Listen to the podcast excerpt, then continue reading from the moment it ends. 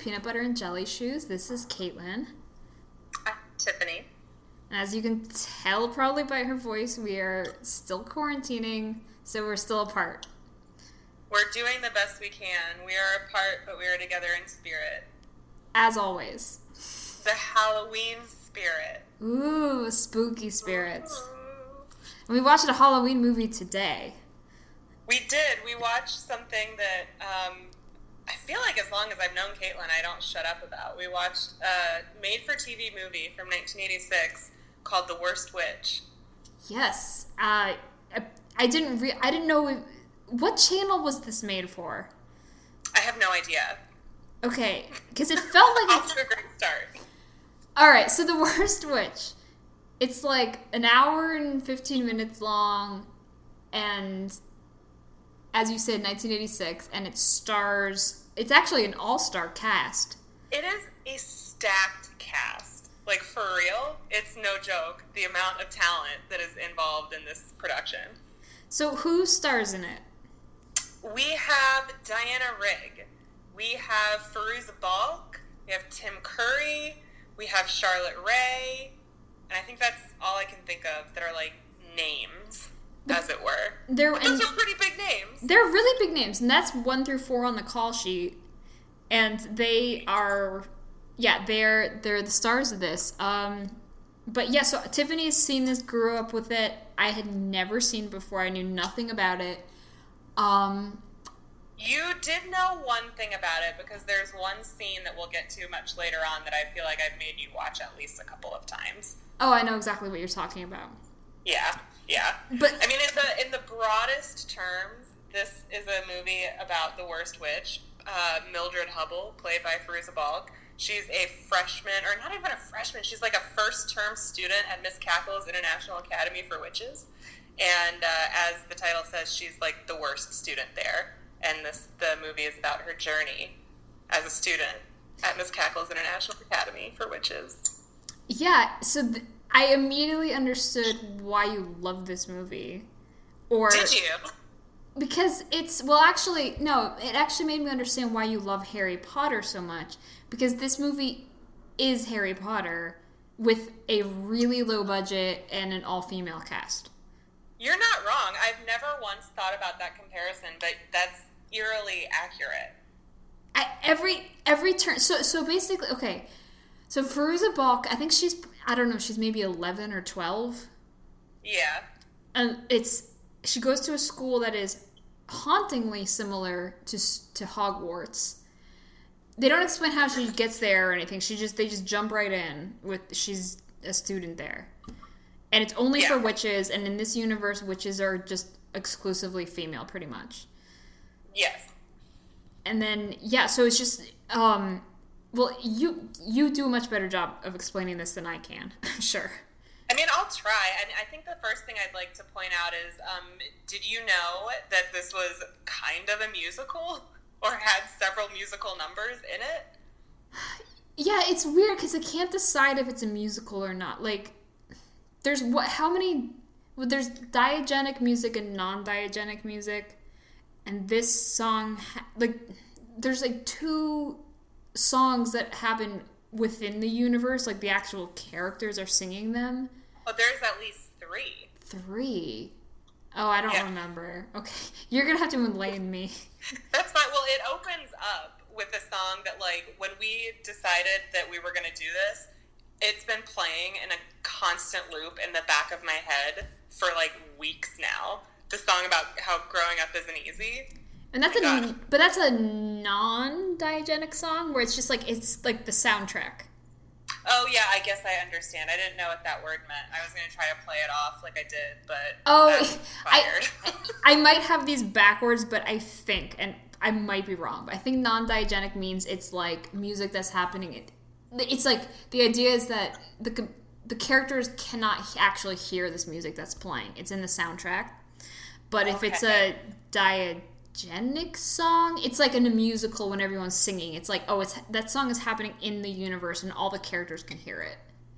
Oh, interesting. Well, either way, it opens with that song that's basically like giving us the background on Mildred and how like everything's hard for her. She's like always late. She like is really clumsy. She doesn't really have her shit together, and it's all about how like growing up is super hard.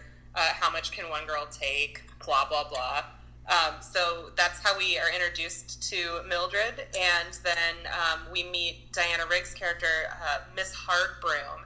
And as the name implies, she's kind of a hard ass. She's like a very stern, uh, less forgiving McGonagall, I guess, if we're going to go with like the Harry Potter references. Oh, she's full on Snape. Not only in her actions, but she's the potions master.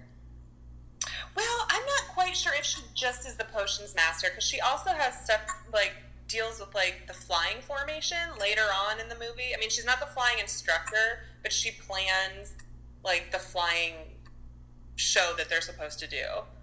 Yeah, she's got a lot of irons in the fire. That one. Um, but but yeah, I feel like her her primary role is she's the potions teacher, and she she is Snape. Like if J.K. Rowling has never seen this movie, I would be flabbergasted because I'm like, there's so many similarities. Yeah, that's Yeah. true. But That's yeah, not, that's not wrong. but I love Diana Rigg. By the way, she's fantastic in this. In I just I get the sense that she is having a blast while she's filming this. Oh, for sure, hundred percent. She's having the time of her life. Yeah, she's so campy. She's chewing the scenery and she's just like trying too hard, but in a way that you're like, I respect this. Yeah, I, I appreciate your choices. Thank you so much for this gift. Right? Yeah. She's a treasure. Yeah, R.I.P. Uh, so she's Yeah, I know. It got dark. But well, yeah, no, no, no, but like, but she just recently passed, right? I think. I think within like the last year or so. Yeah. Oh, she's the best. Well, in case you in case you don't recognize the name Diana Rigg right away, um, I guess late. Well, she was a Bond girl. She was, but I feel like most people would probably remember her from Game of Thrones most recently, right? Yes, she is the Queen of Thorns. She is um, Lady Olenna Tyrell, Yes. and she's fantastic. Yeah. What a career. What a career! Honestly. But she's just as sassy in this as she is as Lady Tyrell. So, like, buckle up. It's fantastic. Yeah, and so like we we kind of meet her in this potions class where like she's giving them an exam and they have to make a laughter potion, which like I I took some issue with because how easy would it be to like fake a laughing potion? Really, like you just drink it and then you laugh.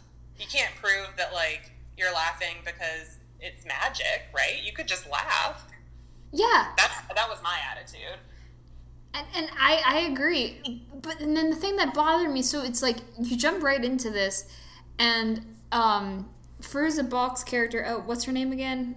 Mildred Hubble. Mildred, yes. She she and her she has like one best friend who is the Ron to her Harry, I guess. Mm-hmm. And Maud.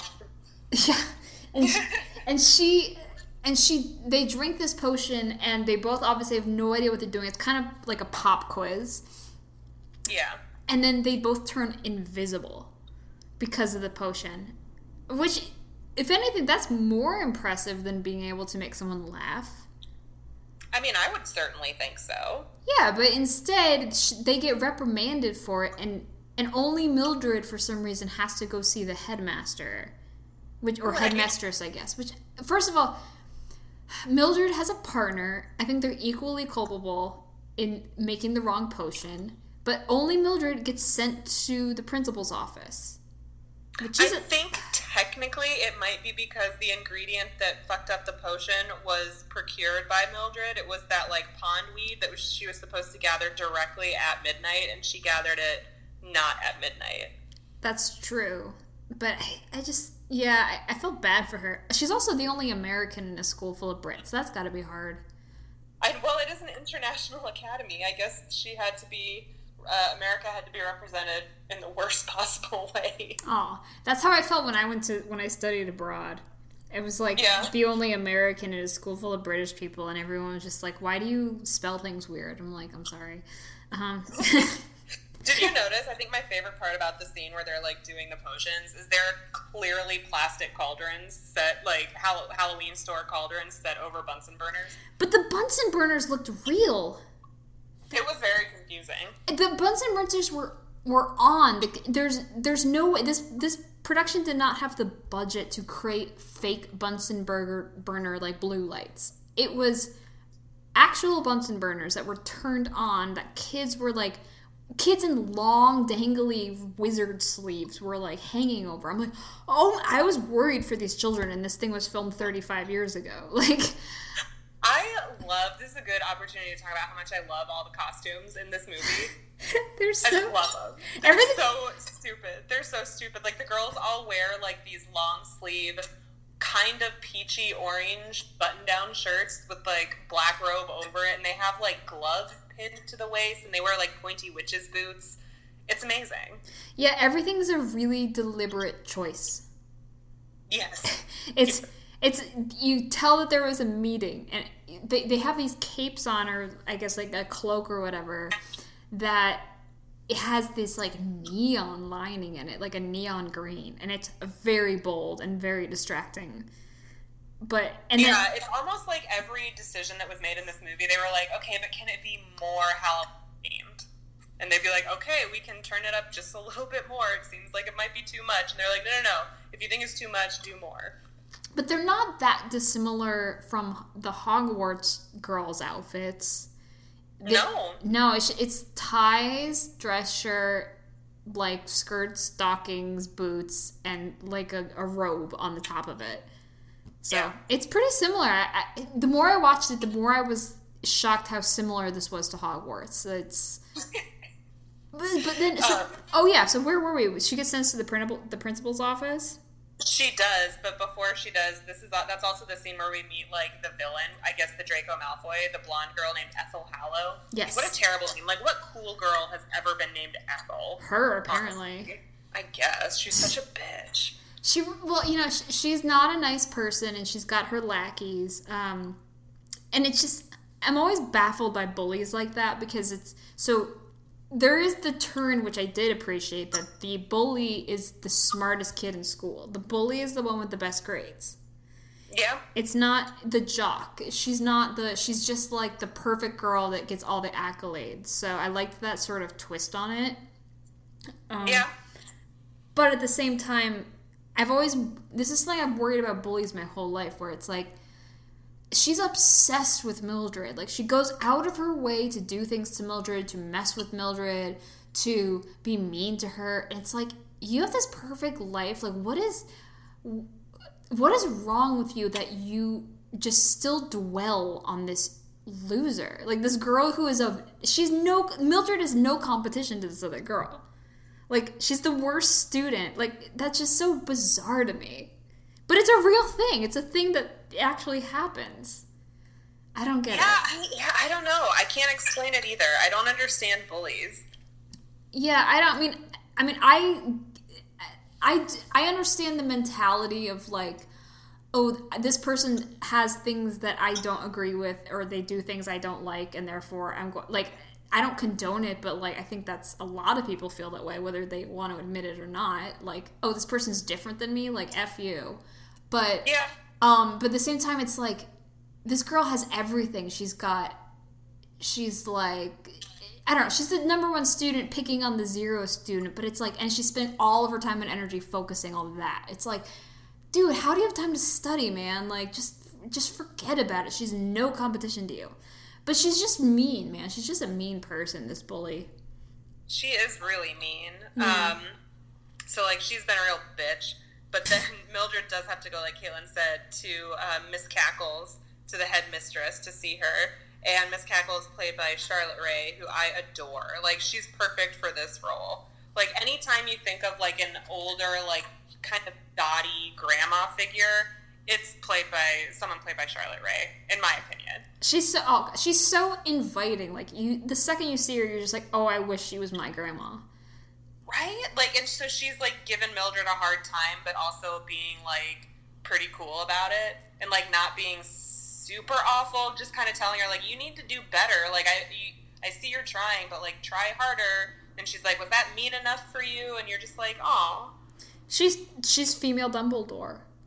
She is. She's totally really is. her office even kind of looks like a lo- really low budget version of Dumbledore's office. Like she's just yeah, she's she's Lady Dumbledore. and I thought she was great, and I loved her. I was worried that she was going to be mean because, like, the name Miss Cackle, like in the witch school, and like she's the bullied kid. I thought I was worried for Mildred. I was worried Well, that she was going to get know, reprimanded. You're not entirely wrong. Miss Cackle was not mean, but her surprise twin sister, Oh, Agatha, God. is evil to the core. Also played by Charlotte Rae in a pretty spectacular pink wig and a very questionable accent. Like, I'm not quite sure what her accent was, um, but it was different than the one that Miss Cackle has. But we we cut to like a scene where we meet her twin sister, and she's she's real salty about the fact that her their mother like left the school to her sister instead of her, and mm-hmm. she has this like grand plan where she's going to like take over the school and turn all the students into toads. Yeah, which it's like, well, why do you want to take over the school if there's going to be no students there to teach? Well, it's like she wants to get rid of those students and like bring in the people that she wants to bring in. And you learn a little bit about more who she wants to educate when she has her musical number. Oh um, God. Yeah, she wants to make it bad. She wants to fill it with filthy, smelly, evil, wicked, and cruel girls, which I loved. Oh I loved all those adjectives to describe the, the people she wants in her school. Filthy and smelly. I, you know what? I'm, I'm on board with this, but I think she should have just started her own school. Like she's basically like, I want a school for disgusting goth children, and I'm like, you know what? I want that too, but you don't. It's not like you. You don't have to take over an existing school to start that. Just, just start your own school. Pink-haired Charlotte, right? Well, maybe she didn't have the funds, so she and her weird, like Cyndi Lauper looking cohort wanted to like take over the pre-existing school. That's true, but I, I feel like it, gathering up an army to to fight a school and take over it is more effort than like you know gathering funds to start a school. I don't know, but uh, Charlotte. So yeah, so she was trying to do like a southern accent for the bad version of her. Yeah, it just didn't really work, or stay consistent. Maybe is the better the better comparison. Like it wasn't consistent throughout the movie. And the weird thing is, is that her character, when she's Miss Cackle, she's doing a British accent. Yeah, And I'm I'm ignorant, but I thought her British accent was way better. Very believable. Versus but she's actually Charlotte Rae's American. She's yeah, she's uh, from Wisconsin. I'm pretty sure. she sure is. I just looked her up. She's from Milwaukee. Oh, And I am like her it's it's just funny that someone from Milwaukee does a much better British accent than they do an American accent. But Well, this is an interesting thing I just thought of. Like, we're spoiling the very end of the movie right now, Ooh. but like, Agatha is hitchhiking at the end of the movie and she's holding up a sign that says Alabama. so maybe they were raised in separate locations. Like, maybe they were separated as children. And like, Charlotte Rae or Miss Cackle was raised abroad and Agatha was raised in Alabama. But but but Miss Cackle says like, oh, she's always been into. She's always been like this ever since she was a child. So like they they knew each other. Oh, Oh boy, we're getting ahead of ourselves. But so we are, we are. there's so many like layers to unpack in this in this thing, this movie, I guess. But this film. yeah, so Charlotte Rae, so she's a twin sister. She's so her, she plays both Voldemort and Dumbledore essentially. Yep. Um, and she has a coven of witches who are her followers, like, like you know, i.e. the Death Eaters. Yes. But it's all women. They're all older women, and they all have crazy colored hair. And I was for it, and I was like, I would 100% be on that team. it's like that doesn't surprise me. and I feel like They're- the, the actresses all women of a certain age. they all sure. but they're having a blast it's like if you're imagine you're 65 years old and you get hired on a casting gig and you're like oh by the way you have to like have green hair and crazy eyeshadow like done like uh, and you just dance Yeah. around a fire in the background like that's the dream gig right there yeah, I mean, the only question is, do you also get to participate in a really cheesy musical number? Because if so, sign me up. you sure do you get to sing poorly in the background to charlotte rae who also is not a good singer No, but you know what? She goes for it. she really Goes does for it. there's a lot of really interesting side characters that are introduced and then pulled away from you. Like it's like they dangle this carrot in front of you of like, here's this crazy cool new person. We're not going to tell you anything about them. And I, that's how I felt about all of like her minions, um, evil Charlotte Rae's minions, but also also about Miss Spellbinder. Oh yeah, the flying uh, Madam Hooch. She's the flying instructor. She had like a fucking cool ass red cape with the spider web on the back. and Did you she's see that? She did. She's the niece of Miss Cackle, I think, or somebody. No, no, no, no. The, her niece is Darla, who is like the one who like had the um, bedazzled landline phone installed on her broom. Um, it's a different character. They're they're What? shown standing together like later on in the movie. But does she come? Does she ever come back? I don't even remember that character. Which one? The, the, niece. There's like a huge Yeah. hubbub, but there's a niece that comes in and she flies in and she's got a mobile phone for her broom, and then I don't remember her ever again. She's at the she's at the Halloween party at the end. But she doesn't that's do anything. in those two scenes. No, she's just visiting her auntie. That should have, man. Okay, see, I thought they were the same person. Obviously, this is No, no, no, no. That's okay. It's a common mistake. Um, I have probably seen this movie a hundred times, so I am very well versed in who's in what scene. So then what happens after so the the niece comes, we meet the bad guy who wants to take over this middle school for some reason. yeah. Uh, and then we find out that the Grand Wizard is going to be at their Halloween festivities, and apparently this is like the biggest fucking deal because I guess there's a whole bunch of different witches academies throughout the world, and the Grand Wizard only visits one every Halloween, and for whatever reason, this year he's coming to Miss Cackle's school. And so everyone's like losing their mind. Like there's this big painting of him um, in the hall. He's played by Tim Curry you know, of a questionable magnetism, um, but everyone seems to be like wildly in love with him. Like, there's a scene where they're like passing around what is clearly like a headshot of Tim Curry, and they're all like kissing it. Yeah. Um, apparently, Miss Hardbroom has a thing for him, and there's like some unresolved sexual tension there. Um, but we like find out he's coming to the school, and so they want to like plan a big production for him, and that's kind of like setting up for the big climax of the movie. yeah, it's we- so Tim Curry is the only male character in the entire movie. He is. Yeah, and and like it's not like there's four or five other characters. Like no, it's like there's like like 40 other characters and they're all women. And Tim, Yeah. Tim Curry just by the fact that he's a man, I suppose is the heartthrob. Yeah. And um yeah, that whole thing just but like I I guess I I sort of get it cuz he is very he's charismatic, but not in this role. He's exceedingly charming. He, I wouldn't say he's like classically handsome in any way, but he he oozes like charisma.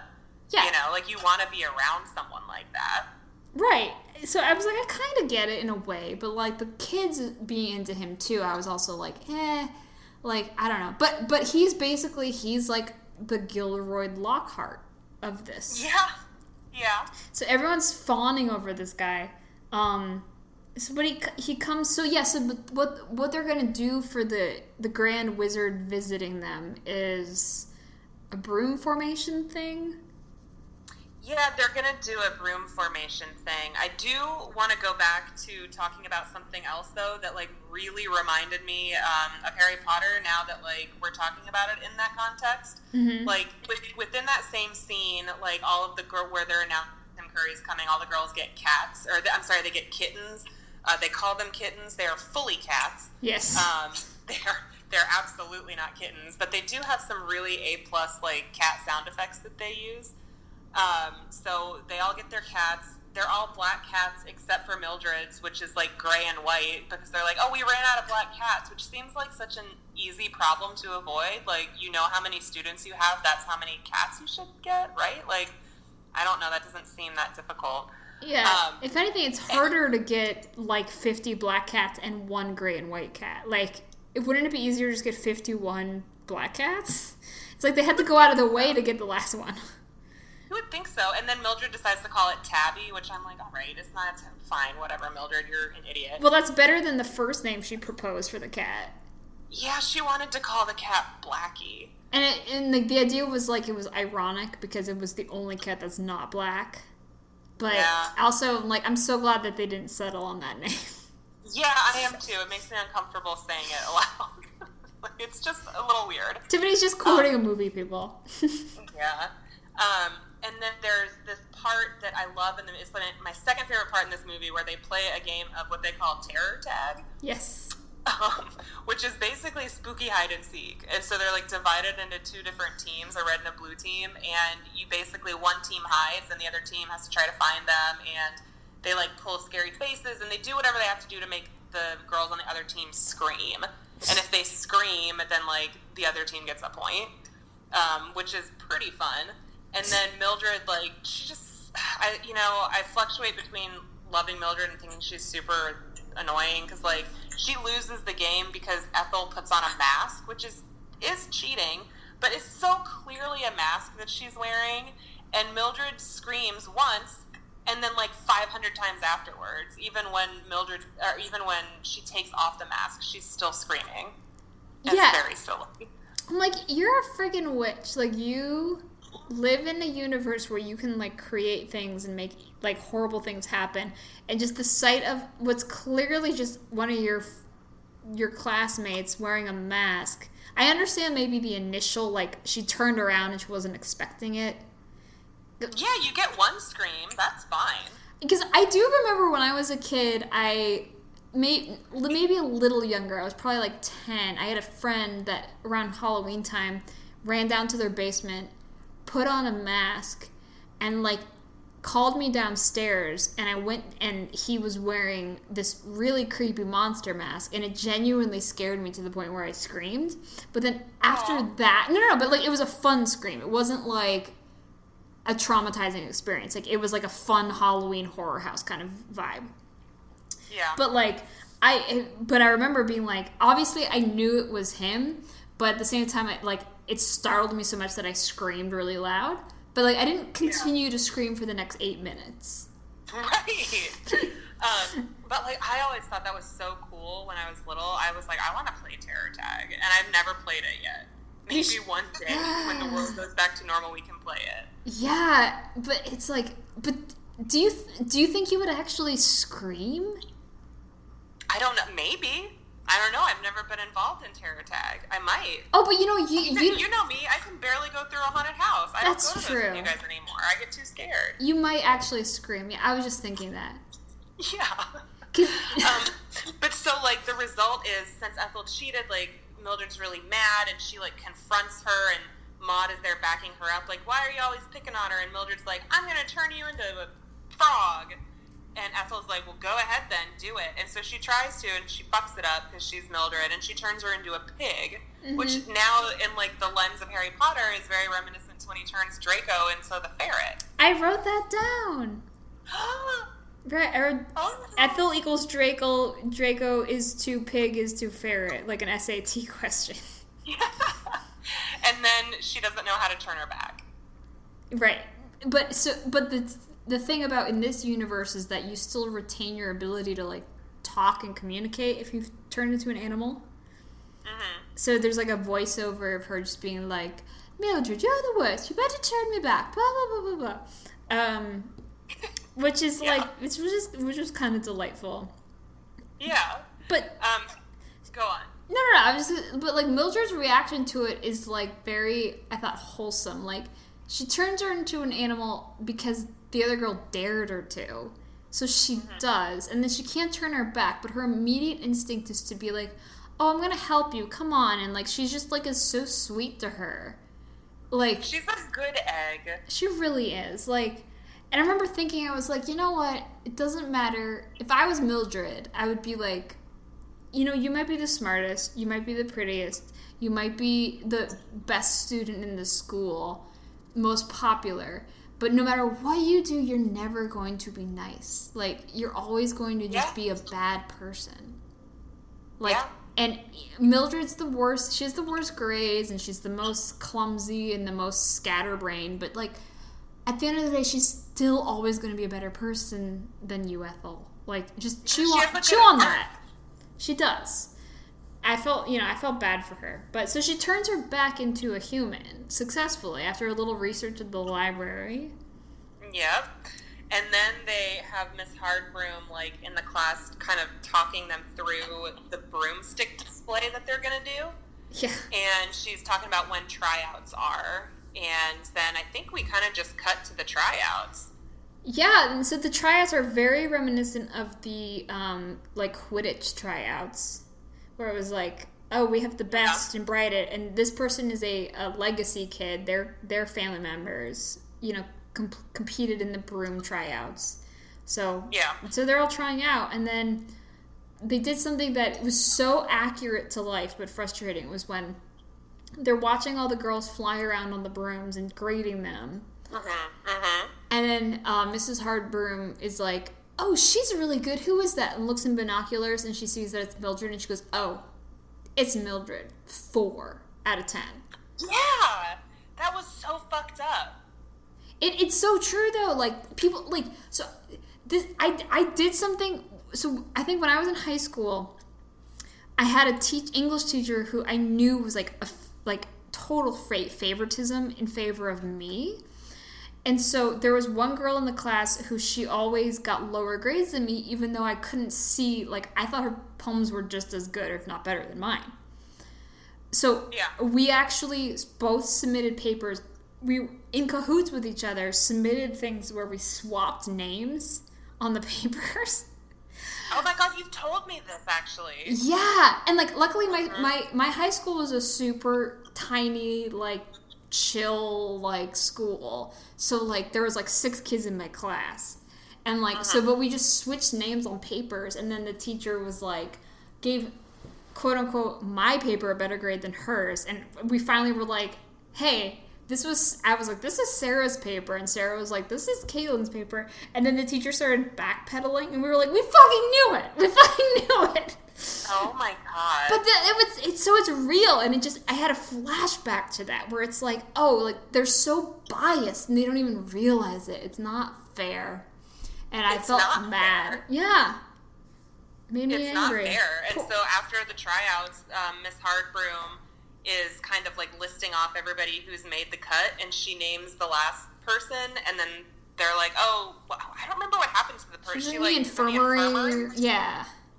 Yeah, and so then she's like, "Oh, fine, whatever, Mildred, you can do it. Just don't fuck it up." And then she notices that her broom is kind of broken, and she's like, "Well, you can't use that. Like, you have to use your spare." And Mildred's like, "I don't have a spare." And then here comes Ethel, and she's like, "Oh, I'm super rich and amazing. I have a spare. Like, I'm so nice. I will let Mildred use it." And immediately you're like, "Well, this isn't going to end well." Yeah, everyone was really stupid. Like everyone's like, here's this girl that's been doing nothing but sabotaging Mildred since day one, and she says in this haughty tone, like, "I have a spare broom. She can use it. Don't worry. It's a hundred percent safe." Wink, wink. And you're just like, how, Right. how dumb are all of you? You're the dumbest. They're so dumb.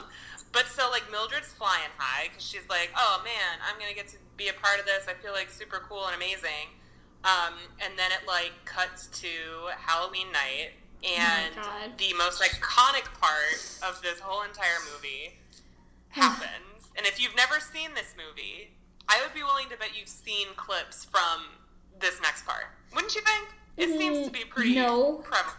No. you don't think? No, I had never heard of this until you mentioned it to me. Like, I think if you Google this movie, this will be the first thing that pops up. But to say that this Maybe is it's just so important to me and my whole life that like I feel like everyone knows about it. this isn't this isn't not true. this is not like Teen Witch and the top of that scene, which I feel like millions of people know about, even if they haven't ever seen Teen Witch.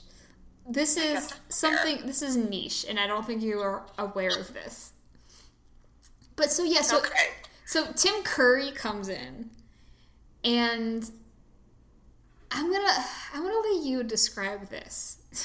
Okay, so Tim Curry um, flies in, and he doesn't need a broom because he uses his cape that's like the size of the entire school.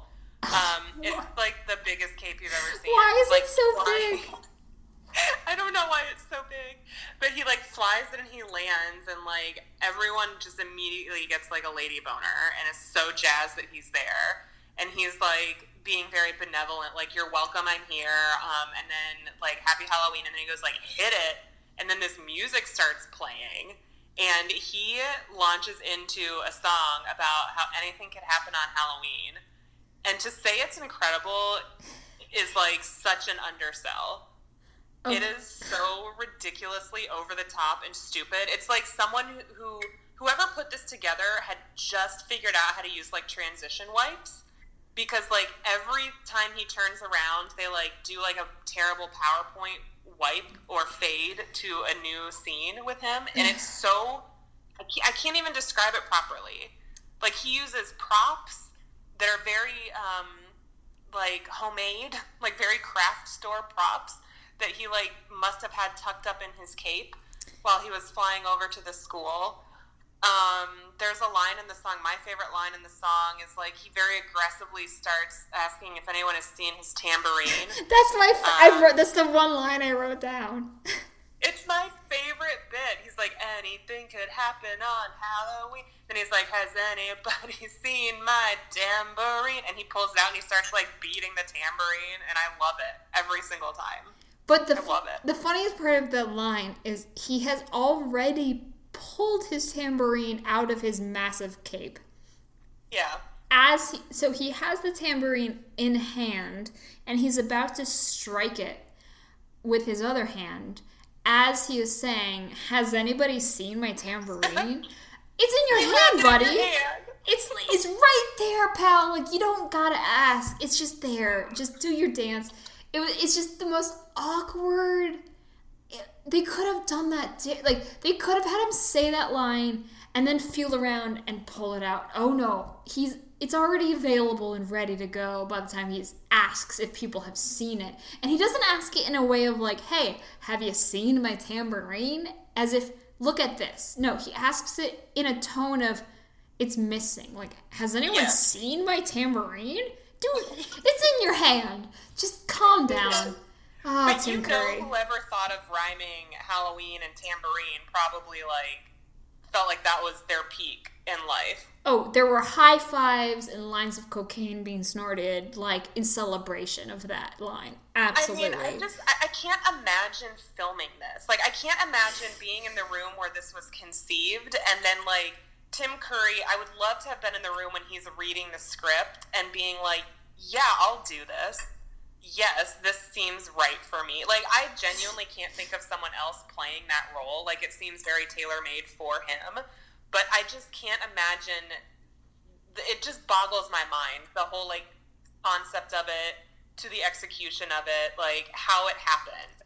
And I feel like they probably thought it looked so cool for its time, but it does not age well, like at all. how how old were you when you first saw this? Like three? Okay, so you probably saw it around the time when it actually came out. Yeah, definitely. I grew up watching this movie like every Halloween. how did it look to you then? Well, as a child, I remember thinking it was like super cool.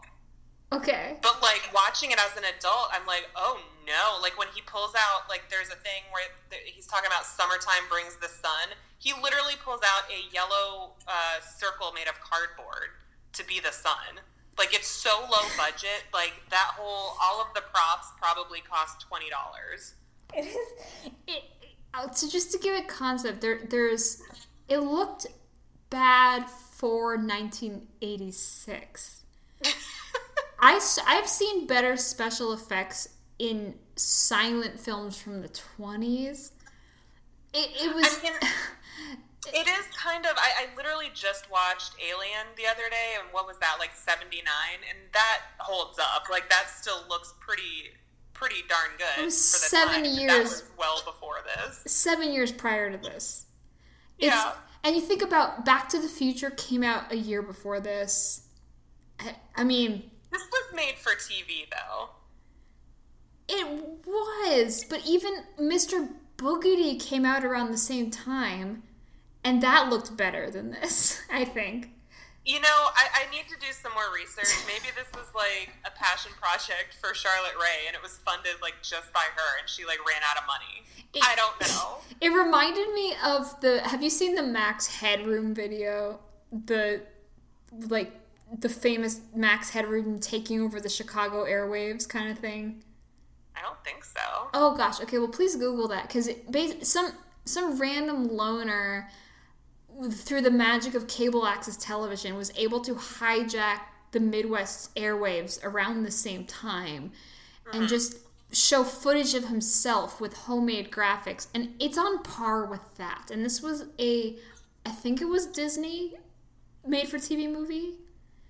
But anyway, it's hilariously bad. Um to the Yeah. the cape I think Tim Curry's cape is honestly in the top five most ridiculous things I've seen put to screen.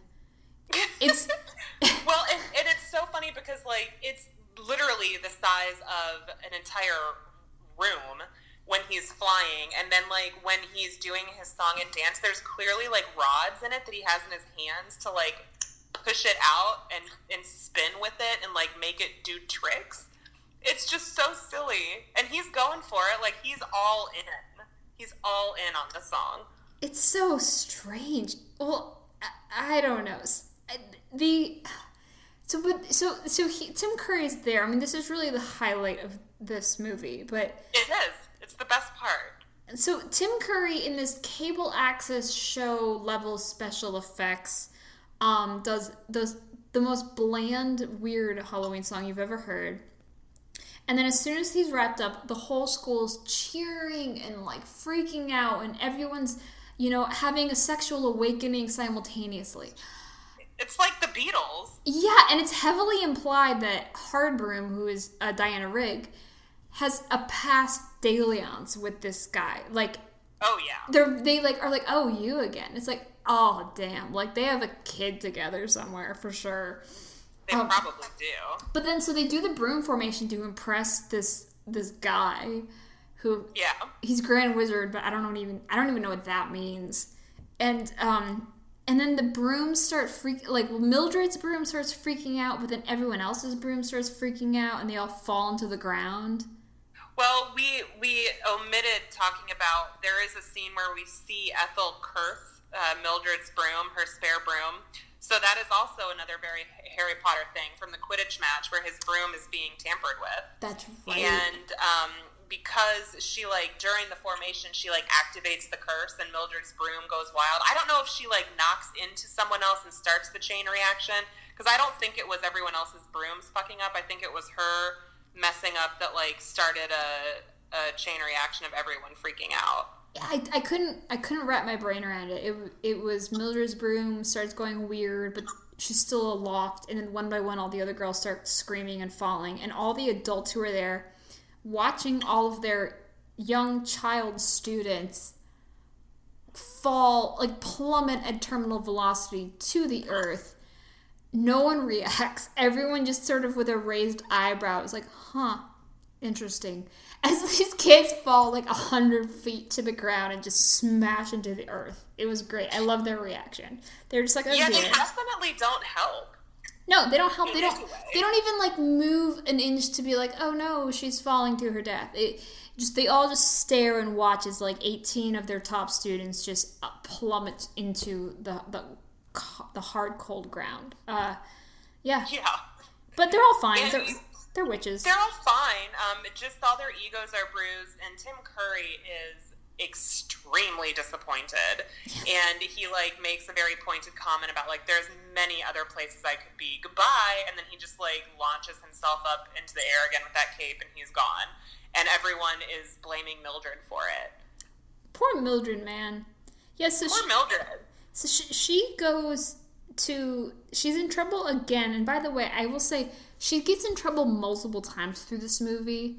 But I don't know if you noticed, with the exception of her turning the girl into a pig, everything she gets in trouble for, it's a group effort. There's mo- like she's late to their weird choir practice, and it's not just her. It's four other girls are late with her. You know, she screws up mm-hmm. the potion with the help of another girl. The broom formation thing, she, yeah, her broom starts acting crazy, but every other girl's broom acts crazy too. And for some reason, Mildred is the only one. She's the scapegoat for all of these problems. And I was like, Yeah, and you would think that like these adult professors would realize that the broom had been tampered with. Oh no, I I completely believe this because this shit is like I mean I had flashbacks to school of like adults pinning everything on one kid. I was like that actually is shockingly the most realistic part of the movie for me. Yeah. Like, it, it was it's sad. I mean I remember teachers praising one or two of the star students and then if you know anytime there was any fuck ups they would just immediately throw blame on whoever was like the loser kid in the class. I'm like, oh, that actually tracks for real life to me, which sucks, but it's true. yeah. But Yeah. but Mildred decides I'm gonna get expelled. This is embarrassing. She, so she decides to run away. In broad daylight. By the way, this is okay. This was my favorite shot in the entire movie. Mildred. Um. So everything is very witch universe, as it is in Harry Potter. You know, they have pictures on their walls of brooms and cats and the Grand Wizard and all of this stuff. And as Mildred's leaving her dorm room, everything on the, her wall is witch centric, except there's a giant poster of David Bowie as Ziggy Stardust. Oh, I didn't even notice that. It's Oh enormous. it's like the size of a movie poster at a theater. It's like two by three feet. And so everything else is just witch centric. And then there's David Bowie. I mean, he kind of fits the aesthetic, I guess. I think the yeah maybe the intention was like oh he's part he's also a wizard which you're like yeah that 100% makes sense. Like he would be. But I just thought it was it caught me off guard. I don't know how they got the rights to show that picture but it was it's That's where the budget went. yeah. That's a very good point. But no it's that iconic picture of him from like the album cover of him as Ziggy Stardust but it, it's like I can't believe I missed that. oh my god no it, it was very jarring because it, yeah it was the only connection to the human world we saw it was very funny That is funny. Um, but yeah, so she's running away in broad daylight, and then she hears some. She's on her broom with her cat, and she hears something down below, like in a clearing, and she kind of lands, and she stumbles across Aggie's camp, where she's like rehashing her plan out loud again that she about taking over the school, and Mildred's like, "Oh no, like I have to do something about it." and so she kind of um, accidentally gets seen by them as she's frantically flipping through her spell book trying to come up with something to do and she decides that she's going to try to turn them into snails I love how you say accidentally get seen by them because the way i mean she was standing in it I, i'm trying to be nice. she was standing in the middle of a field. she wasn't trying to hide No, she was standing approximately 50 yards away from a group of 12 women. And she just, with no cover, and just very loudly trying to chant a spell, and then shocked. I don't know. The, the way that they was shot made me laugh out loud. Because it was like, oh no, they spotted me. And then it's just like cut to them like 10 feet away from her. Like, hey, what are you doing? Um, but she tries to read a spell to turn them into snails. And she is successful if you can believe it She yeah, she sure is. And then she she turns all the bad guys into snails in one blow. Um and she puts them all in a box and brings them back to the school and says like, "Hey, so I just ran into these ladies that said they were going to try to take over this middle school for some reason." Um, Yeah. And here they are, and then she just hand like, can you imagine this in real life? Like a student's like, "Don't worry, these people they want to take your job as principal of a bunch of like 13 year old brats, but don't worry, here's a box of snails as proof." like Mildred is Hargreaves doesn't believe her. Um, and then Charlotte or Miss Cackle is like, "Well, what were? Did you hear them? Uh, any names?" And she's like, "Yeah, one is Agatha." And she's like, "Oh, it's my sister." And then Miss Hardbroom does like this extremely hard pivot where she's like, "Oh, I've always been hard on you because I see your potential," um, which is a complete and utter lie. Like she's always been hard on her because she just doesn't like her. Yeah. Prejudice, man. prejudice yeah but so um miss cackle is like turn them turn them back into people and we'll deal with it and mildred's like i can't And Miss Hardbroom's like, I believe in you. And so she's like, okay, I can do it. So she turns them back into people. And then there's like the confrontation between the two sisters, which is pretty great. Yeah, so I actually thought that this was all part of Agatha, the evil twins, Charlotte Rae's plan because they've been now brought into school grounds. And so now you have six or seven evil witches in a room with two or three good witches and they immediately accept defeat. They're like, "Oh no, she caught us planning to take over your school.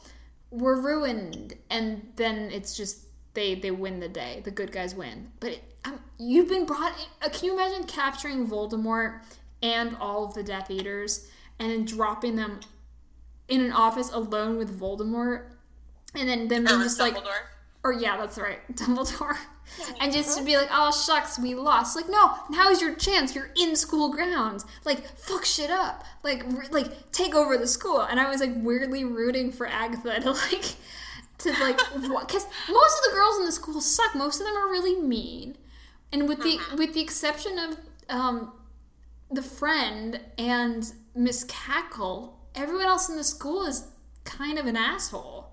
The the bad guys are much more accepting, you know. And, and so I was just like, "Go, take over, just do it now." No, they just they just uh, say, "All right, hands up. You caught me red-handed. Done." You know, I've literally never thought of it that way before, but you make a very excellent point. Like they outnumbered the good guys handily, especially since one was just a student who didn't really know what she was doing. Yeah, they're all there. It's it's you, you don't you don't have a an army of bad guys facing one person and then just going, "Oh shucks, we lost." Like, no, just like ruin it, man. So, I mean, I think that would have been a nice ending to the movie if the bad guys. it would have been a very different ending, that's for sure. It um, sure would have been. But instead of that, Caitlin's dream ending, what we get is um, them being banished.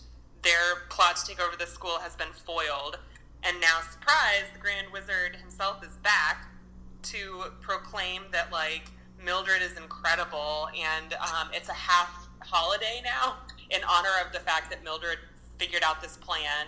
And he's talking about, like, you know, sometimes people don't realize that the greatest witch is one who, like, maybe isn't the best in grades, but, like, she has witchcraft running through her veins or something. I don't know, some weird speech that didn't really make a whole lot of sense, but ended with him being like, Mildred, what do you want to do on your half holiday? And she's like, I don't know. I guess I'll practice my flying. And he's like, care to join me? And then it's like really weird. Like she walks up onto the stage and they hold hands. And then he's like, let's go. And then he like launches himself into the sky again to fly. And she's like riding on his cape. It's weird. His big, like pink cape. Oh my God. Yeah, and that final shot of just I don't think we can emphasize enough how big this cape is. like, no, like however big you think it is, it's bigger. like triple it. Yeah, it's like and then triple that. If you laid the cape out, it would be this the same square footage as a average one bedroom apartment in Los Angeles. Like, Do you think it would be fair to say that his cape is the same size as like a termite tent that they would put over a house? Yeah, that's a that's a very good comparison. Yeah. Okay, yeah. So that's what we're working with, guys. It's, it's like 50 massive. feet by 50 feet. It's it's insane. Um and so but then but then the way that it's shot because it's just like clearly a it looks like a photo of the of him in the cape and and then it's just sort of awkwardly green screen and it's made smaller and so just imagine like a still image of a man in a 500 square foot cape just going poof, like like twisting sideways as if it was a still image. It's fantastic, and they fly into the sunset together. They do kind of like the um, the worst end, the, the worst Harry Potter ending, where he uh, freeze frames on Buckbeak flying over the ocean. I'm sorry, did you say? Did you say that's the worst Harry Potter ending? Yeah, I, I did. I think it's really cheesy that freeze frame. I said it, and I stand by it. What are you? All right. That's Is my, that your favorite ending? That's my favorite Harry Potter movie. I didn't say it was my by my favorite director. Favorite it's, like it's my least favorite ending. Uh, I like that ending because it's like because every ending from there on out is just super grim and depressing, and it's they knew that, so they're like, we have to end this on a joyous note. because the next five movies is just going to be grim and bleak for every single ending after this. Uh, I guess that's fair, but it's it's similar to that too. I can't get over the fact that this literally is Harry Potter, and I've never noticed that before. But it makes so much sense why like my brain has such a, an affection for this movie. It's because here's the thing: is I know that the whole a kid is a witch or a wizard and goes to a school is a thing that has existed for a long time, and I even read a book in the early 90s. I think it was called Wizard's Hall. That it was the same uh-huh. kind of concept of like a kid finds out he's a wizard and goes to a wizarding school. But the actual way that the world worked and the way that the characters were presented were so different that Harry Potter that I remember just brushing it off, being like, oh, apart from just that log line of like, little boy finds out he's a wizard and goes to wizard school, nothing is even remotely similar to Harry Potter. Like yeah. the rules of the world are different, the spells are different, the characters are so different. And this one, as I was watching it, the more I watched it, the more I was like, oh my god, this is exactly like Harry Potter. Like to the point where even the flying, the scene where they're doing the flying broom lessons, it looked the way it was shot. Apart from the horrible low budget, the setting was identical to the the flying scene in the first movie. Like the court, it was the same cloistered courtyard. So I googled yeah. it because I was like, "Is that?" It looks like the exact same location, but it's not. But it looks almost identical. Um, and you've got like the sassy like lady witch being like, "All right, like everyone, pick up your brooms and blah blah blah," and like go like it, it felt so similar. Well, and you know what's really interesting and it's surprising too. These I don't know if you know it's it was based on a book uh, from like the mid seventies by yes, the same name. I read that, I've never read in my entire life, which is surprising considering how much I love this movie. And like it was a whole series of books. I think like I think there were like five or six of them. Yeah, it's you know obviously there was a lot of ideas taken from it, but I mean, not, I mean not to detract from Harry Potter because obviously Harry Potter. I, I'm ninety percent sure that J.K. Rowling either read these books or saw this movie and was inspired by it. But like obviously her version that she did was was a better version. She improved upon it. I'm not like trying to disparage her from that. But like it was still like oh shit, like there's a lot of similarities. There really are, and it makes so much that makes a lot of sense to me that like why I glommed onto Harry Potter as much as I did and why this one holds like such a special place in my heart too because it's so similar. I feel like you blew my mind tonight. Yeah, I mean, even just the the way that the like the kids all have their their shared dorm room with one other student, and they all have like their little halls that they're in, and even just the, the layout, the physical school itself looked identical to Hogwarts in the interiors.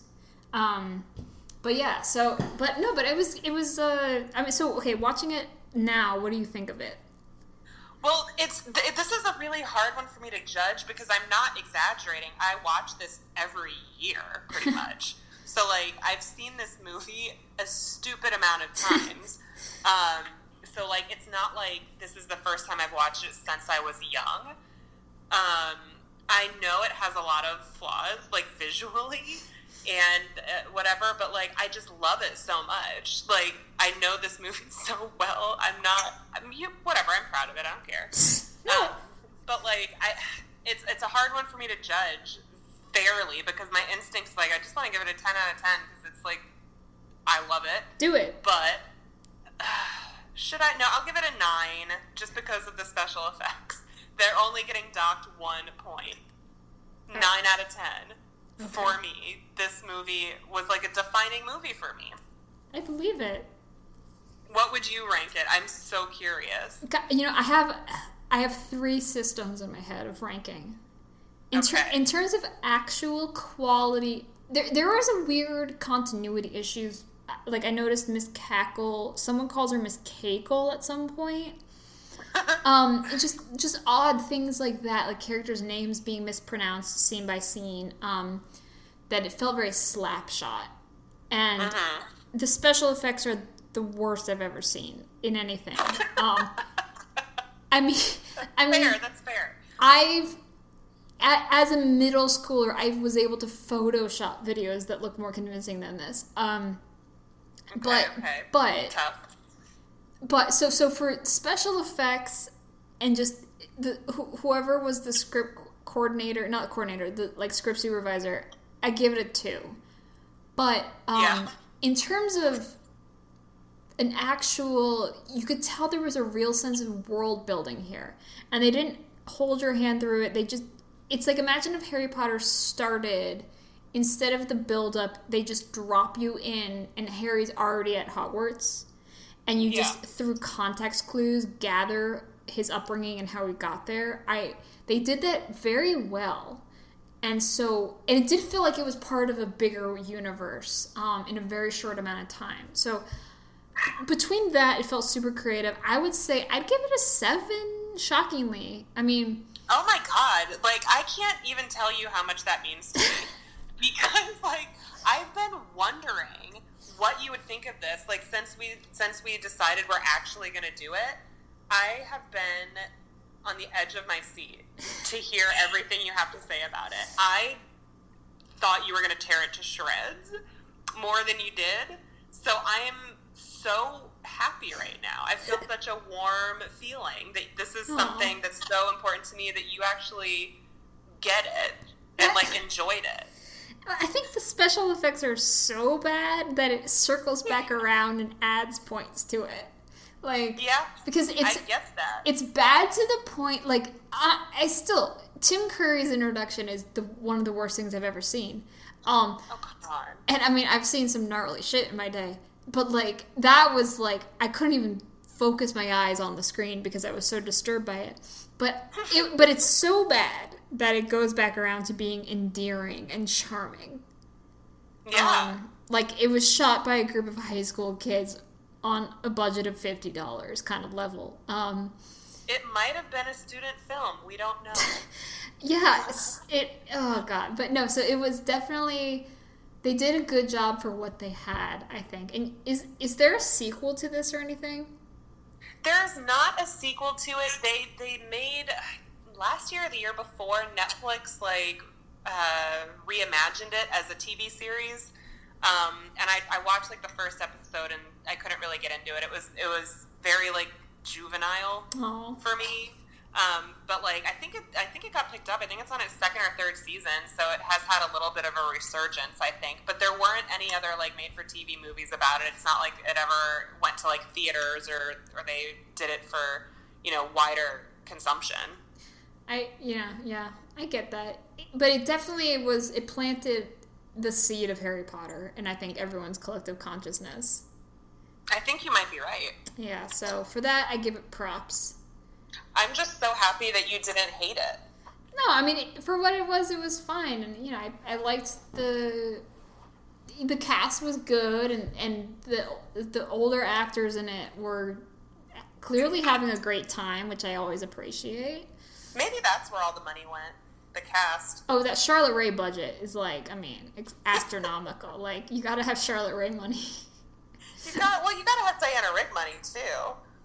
well, Diana Tim money. Curry was Tim Curry. I mean, he was kind of a he was already a name. I mean, Rocky Horror Picture Show had already happened before this. And Clue So, had, like, had already happened before this.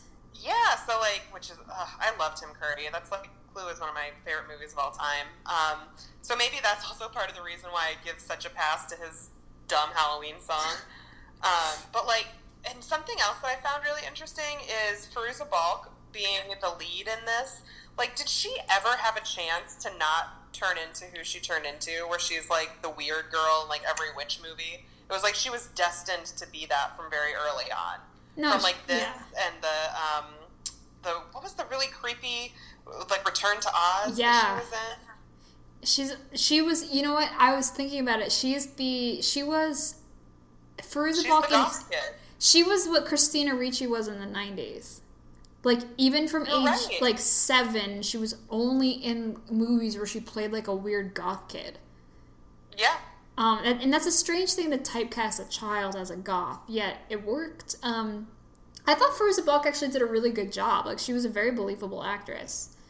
She was a good child actor. I mean, the, that movie, Return to Oz, I haven't seen that movie since I was a kid because that movie scared the shit out of me. I saw it as an adult for the first time, and it scared the shit out of me.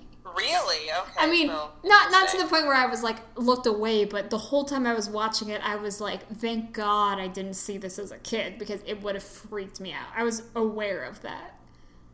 Yeah. Yeah, so it, it was. I never saw Return to Oz, but did you ever see? Did you see The Wiz as a kid? Uh, yes, I did. So yeah, I saw The Wiz as a kid, and like a couple of times, and that scared the crap out of me. Yeah, I see that. So I feel like The Wiz was my Return to Oz. But um, yeah. Yeah. just like a lot of really creepy imagery. I don't know. Um, so, but yeah, no, but I get it. Like, I get why that movie was so traumatizing. Yeah. But I just think that this movie is like the epitome of Halloween movies for me. I love it so much. Aw. It doesn't it doesn't feel like Halloween season until I watched it. And I I only wish the only thing that could have made this better is if we would have been able to watch it together.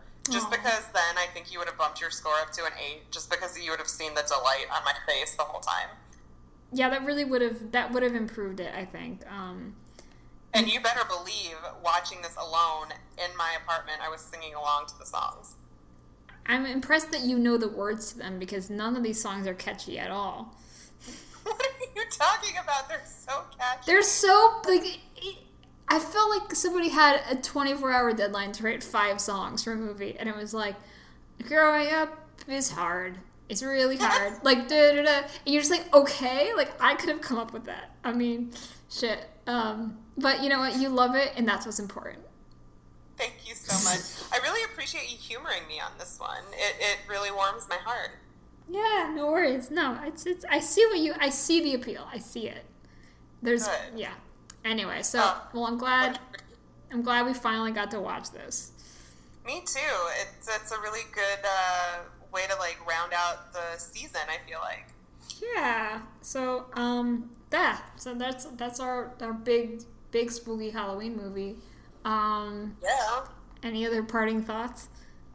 I don't know. Just if you haven't seen it, you should watch it. And if you don't want to watch it, you should at least Google uh, the Worst Witch Tim Curry song so you will know what we're talking about because it is something.